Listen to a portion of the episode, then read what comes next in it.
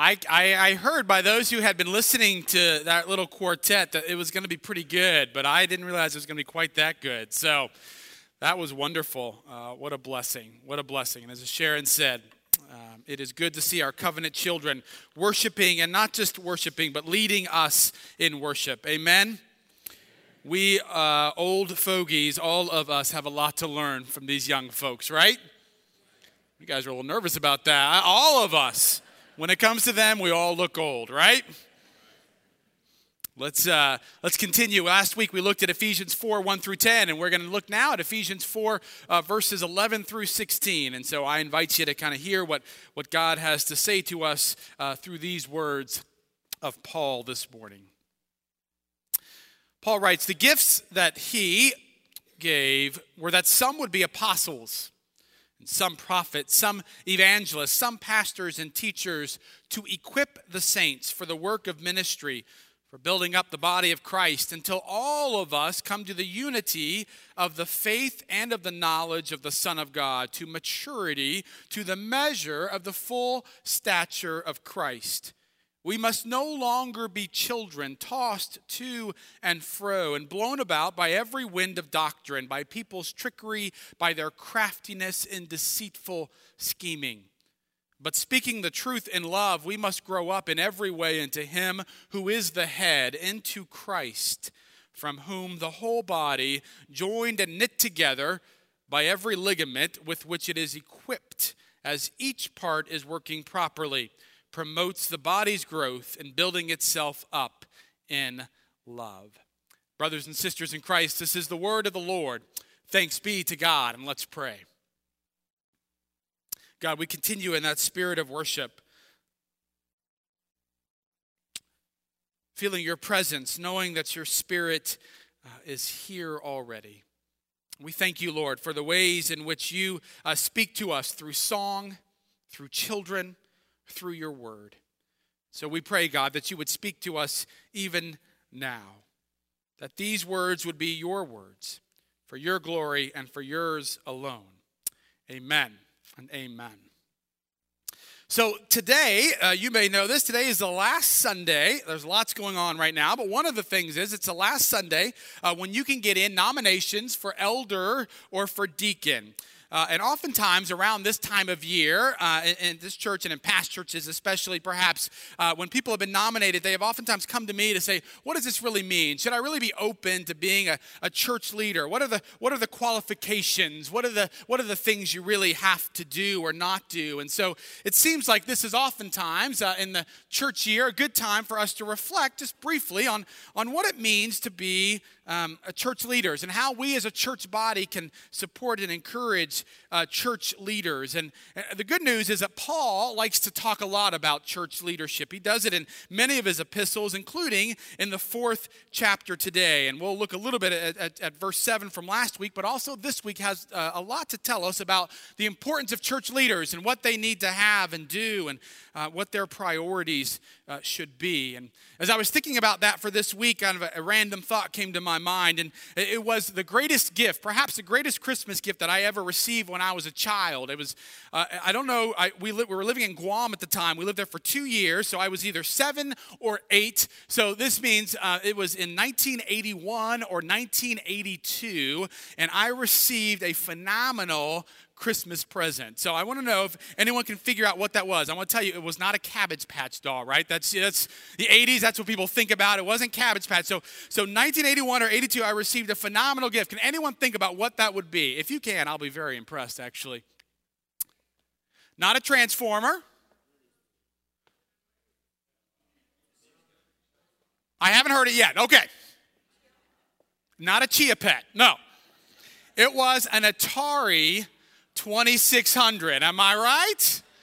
Yeah, an Atari 2600, right? I mean, this was the video game console, right? The fact that you could all of a sudden bring a video game that you could usually only play at an arcade, right? Anyone remember arcades, right? And you could have it in your very own home, right? And so I, it came with two cartridges, Missile Command and Space Invaders. And I'll tell you what, it was awesome. And Space Invaders, I mean, my sister and I, we played that whole day, that whole night. In fact, we went to bed, and I, I could have sworn that someone was still playing playing it because I heard this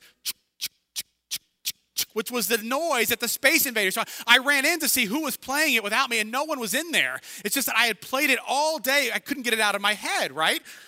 Oh, what a great game. So, anyways, the reason I tell the story is because what happened actually, somewhat surprisingly, that morning is that when we rushed in, my sister and I, to see what kind of great gifts uh, we had, uh, we looked and what we, we totally didn't see it. It was only the Atari 26 was by the television just a few feet away. But of course, when we came in, we were looking at what? The tree, we were looking at the sparkly Christmas tree. We were looking at, you know, it looked like it was kind of a dearth of presents under there, which was a bit disturbing. But we looked at the tree and we looked at the Christmas gifts and we saw that. And there was this phenomenal gift. I mean, the gift of a lifetime that was sitting right here, just a few feet, and neither of us saw. And my parents just kind of stood there. They were just kind of waiting, right? Until so finally they kind of looked at us and then they, they looked at the television and they they looked at us and they looked at television. I don't remember which one of us, my sister or I, finally probably screamed or something and before we, we saw it, right? And so I tell you that story not to tell you how good I was at Space Invaders, but I was pretty amazing. Uh, um, but it came to mind as I was thinking about this passage and about leadership this week for three reasons. One of them is, and this first one is really kind of a weird thing, it's probably just because I was thinking of video games, but as I was thinking about the theme of this passage, because it's a little bit strange what Paul is saying, what I was imagining is kind of the head, right? If Christ is the head, as we talked about last week, kind of floating up there, like in a video game, if you will, right? And it's it's up there. And what, what Paul is kind of imploring the body to do, because he says he wants the body to come up to full stature, is what Paul is wanting us to do is to kind of stand up until we fit and reach the head so that we can be fully connected. That that's when you know that a, that a body of Christ is really working properly, as Paul says. And so, a part of the video game for us as the body of, uh, of, of Christ is to try to see what can we do, what can we as leaders and as a church body do to build ourselves up until we have reached our full stature and our body is connected with the head that is Jesus the Christ. That's one of the things that made me think about this Atari 2600. The second thing is the fact of how many of us and how easy it is for us to miss remarkable gifts that we have been given by God because of the fact that we are so focused on other things. It may be a sparkly tree, it may be uh, the busyness of life, it may be, this is what I find it to be most often, our own self doubts. And so a reminder is verse 7, if we go back one week, when Paul says that every one of us, right? Today's passage talks about kind of gifts that are assigned to leaders. But in verse 7, every one of us, it says, are given gifts of grace. And usually we think that just means forgiveness. But in this case, it's actually a different kind of, of, of grace. It is actually grace to, to do something, it is a service, if you will. It is something that each of us have, all of us have a gift that we have been given to help fulfill and further the kingdom of God. And so if you're thinking about what does it make take to be a good leader, one of the things it takes is for the church body to know that each and every one of you has been given a gift by God. And that's the first thing that we want to know. If we want to start building ourselves up, it is for each of us to know that. And the other thing, it seems to me, when it comes to church leaders, is that we have to be like my parents, which means that oftentimes the role of a church leader is to help those in the body to see where those gifts are. Because again, we are easily distracted and we are self doubters. Oftentimes we wonder, what gifts do we have? God hasn't given us anything to really do for Him. And so a part of the role of a leader is to help the church body to see what gifts they have, right? And so that's one of the reasons why most of the inquirers class, including the, this is really probably even most important, at the sixth grade inquirers class, I almost always want to ask them, what gifts do you have that can be used for God? It may be here at ZPC, it may be someplace else, but what gift gift do you have? And so that's one of the things we want to do. And as I was thinking about that, we were talking about that as a staff a little bit, a couple of us. And I realized that we have, of course, on our website, how many of you know this? We have a, a spiritual gift inventory that you can do. How many of you know that? Some of you, maybe half of you or so. And so here's what I want to encourage you to do. We've, we've decided this week, we have put it on the very front page, right? And we would love for you all to do a spiritual gift inventory. And even if it's been four or five years, to do another one. If you're in a home group, we want you to do it before you even go to the home group because we're going to talk about it as a home group, okay? But even if you're not in a home group, it's on the front page, right? This sounds like an infomercial, but I'm not, you know, it's not if you do this, then you get also an emotional gift inventory for free, right? No.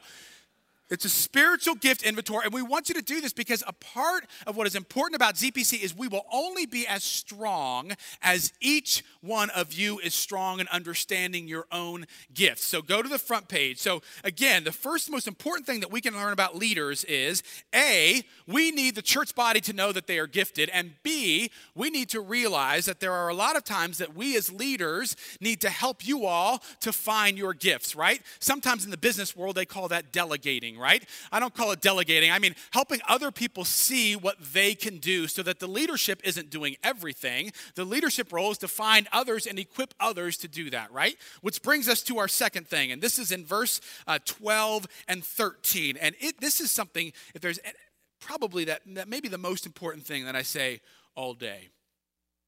Let me read what it says the leaders are supposed to do. They are supposed to equip the saints for the work of ministry, for building up the body of Christ until all of us come to the unity of the faith and of the knowledge of the Son of God, to maturity, to the measure of the full stature of Christ. And what is most important here, and I think what most of us, or many of us, get wrong, is that word that leadership is supposed to equip you all. You may have heard uh, something this week. I don't know if you've heard it. Um, something called Deflate Gate. Anyone heard that? I mean, I think, uh, uh, you know, unless you don't have a phone or a computer or a television or a friend, more than likely you have heard of Deflategate, right? But just in case there's one or two of you who are not familiar with Deflategate, let me tell you what this is just very briefly, right? This, of course, affects the Indianapolis Colts, right? Which was that, was that Tom Brady, the quarterback for the New England Patriots, uh, uh was uh, accused that, that, that the equipment manager and a ball boy for the Patriots apparently deflated some footballs. Uh, um, for his hands so that he could more easily throw the football. Okay, everyone, everyone get that right? And apparently, right, if the suspension upholds, the first game that he will be playing when he comes back next season is right here, right? And what I was reading in the papers is if you have those tickets, then you should sell them because you can make a lot of money, right? So, so that just that's just a financial, uh, and then give the profits to the church. So. Where was I? Oh, yeah. So, so here we go. So we have Deflategate, right? And not surprisingly, right, most of us, millions of people at least, have heard of Tom Brady. But this is probably the most publicity that any equipment manager has gotten in decades, right? I mean, I can't even remember John Jastremski or James McNally. Anybody familiar with those two guys or their names before Deflategate? Probably not, right? And that makes sense, right? Because really, Tom Brady is the one who is the quarterback. He's the one who's out on the field, right? He's the one who's doing all the plays, who's making those great plays. He's in on the action. So, of course, we know Tom Brady, and we don't know the equipment manager, who they tend to just either be on the sideline or in the locker room or apparently in the bathroom deflating footballs. So, but but we don't know them, right? I mean, that just makes sense that we would know them, that we would know Tom Brady. The question, as I was thinking about it this week, is if we were to ask you all, if I were to ask you all, or if I were to ask most churchgoers, who in the church is the quarterback? Right now, who's the coach? Jesus is the coach. Who is the quarterback and who is the equipment manager? I wonder what most folks in the church would say. Because I have a sneaking suspicion that most people in the church would say that the leaders, and let me say this, that the pastor especially is the quarterback. And I want you to know that according to Paul, that is absolutely dead wrong. That I am not the quarterback of ZPC. Do you know who the quarterback and the wide receiver and the offensive lineman and the linebacker are of ZPC? Do you know who that is? Yeah, that's right. It's you. You may never have considered yourself a quarterback or an offensive lineman, but you are. And the reality is, we have flipped the script. And we have made all too often the pastor the one who is up there and who is the, the quote, in the action, in the spotlight. And I want you to know that because of that, churches struggle to stand up to the stature that Christ wants. And as long as we keep flipping that script or that playbook, if you will, and keep making the leaders or the pastor the quarterback and you all the equipment manager, we will never be who Christ has called us to be. We are called to be the equipment managers, which means, right, that Scott and I are Sean Sullivan. Right? Who's Sean Sullivan? He's the Indianapolis Colts equipment manager. But you don't know that. And what I would love, it seems to me, is that if I went out into the community, what would be phenomenal to me, what would be helping me to see again that the church, that ZPC is, is who it is called to be, is that, is that when someone says, Yeah, I go to ZPC, it's not, oh, isn't that, isn't that the church where Scott Shelton is or where Jerry Deck is? No, no, no. Isn't, isn't that the church where, where Judy Barnes goes, right? Or, or, or, or where Michael Young goes, or, or, or Courtney Green goes, or, or whomever it is, anyone other than us, because, because it's not about us, it's about equipping the team to go out and to be the church that we have been called to be. And so we have to always, as church leadership, be asking ourselves are we being the main stars, or is the call to equip you all to go out for the kingdom of God? We are called as leadership to equip you all. And all that happens when we become the stars is that we simply get big heads rather than allowing Christ to be the head. Amen? Sean Sullivan, don't forget it. But there's one other thing it seems to me in this passage that I think that we as leaders have to do. We have to help people to see that they have gifts, every one of us. We have to do what we can to equip. And then we have to serve as examples of what it means when Paul says that we are called to speak the truth in, in love. That rolls off the tongue a lot more easily than it rolls off our hearts. The reality is that speaking the truth in love is remarkably difficult. It is a tension, if we are honest. And most of us fall on one side or the other.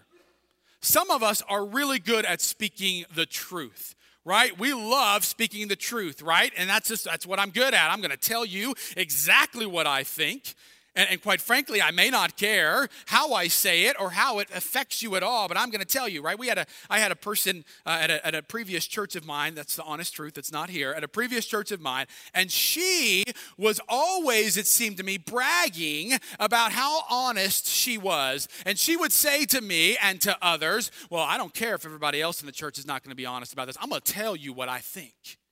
And she would say it with this kind of huge sense of pride that she's going to tell everybody. And there was a rare thought that went through her mind that did not come out of her tongue. But the reality is that because she had done that so much, and because she had hurt so many people along the way, that it didn't matter how truthful it was what she was saying, because no one was listening to her anymore. If you only are speaking the truth and there is no sense of love, then it is of no help and it will not build up the church community. But then there are others of us who will do everything in our power to not tell the truth in fears that it is going to hurt somebody, right? Or in fears that it's going to cause some kind of issue. And we're afraid that we will appear unloving right? Church leaders deal with this all the time. And the church, the business world is a lot better at saying no than church leaders are. Right? So so oftentimes, especially in other churches, but even here, people will come in with these with ideas that can be great ideas, right? But sometimes church leaders have to figure out there are times when we have to say no to something, no matter how great of an idea it is, because we have a, a particular place that we are going in our mission, and, and that needs to be the direction we go in. And, and sometimes it's hard to say no. But sometimes we have to be able to do that. We have to speak the truth in love. But other times, other times we struggle with it because of the simple fact that we know if we speak the truth in love, it may cause conflict. That there may be disagreement then that, that unfolds, and we get really nervous about that. And a part of why we get nervous is completely understandable, I think, which is that by and large, the church has not done a great job of being able to talk about difficult issues. Right? We have either responded by getting angry or by leaving. And that is never a good recipe for having a culture where you can speak the truth in love. So, here in about three weeks, three weeks from today, on June 7th, we're going to talk about a difficult issue. We're going to talk a little bit about human sexuality. We're not going to kind of dig too far into it, but we're going to kind of bring it up as a conversation. And, and I know that that's going to cause some, some concern because we have people who, who think pretty strongly on both sides in terms of what God wants and what God desires. And, and, and I know already because I can already feel it, quite frankly, I feel it on me, some of the anxiety there. And the question that we need to ask ourselves is are we a body who is willing to stick together and to have hard conversations and to speak the truth in love to one another? Or will we resort to what our culture has done, which is simply to get angry and to explode and to go into two different camps and say, forget it? Again, as I keep bringing up, Paul would not have talked about church unity if everyone agreed on everything.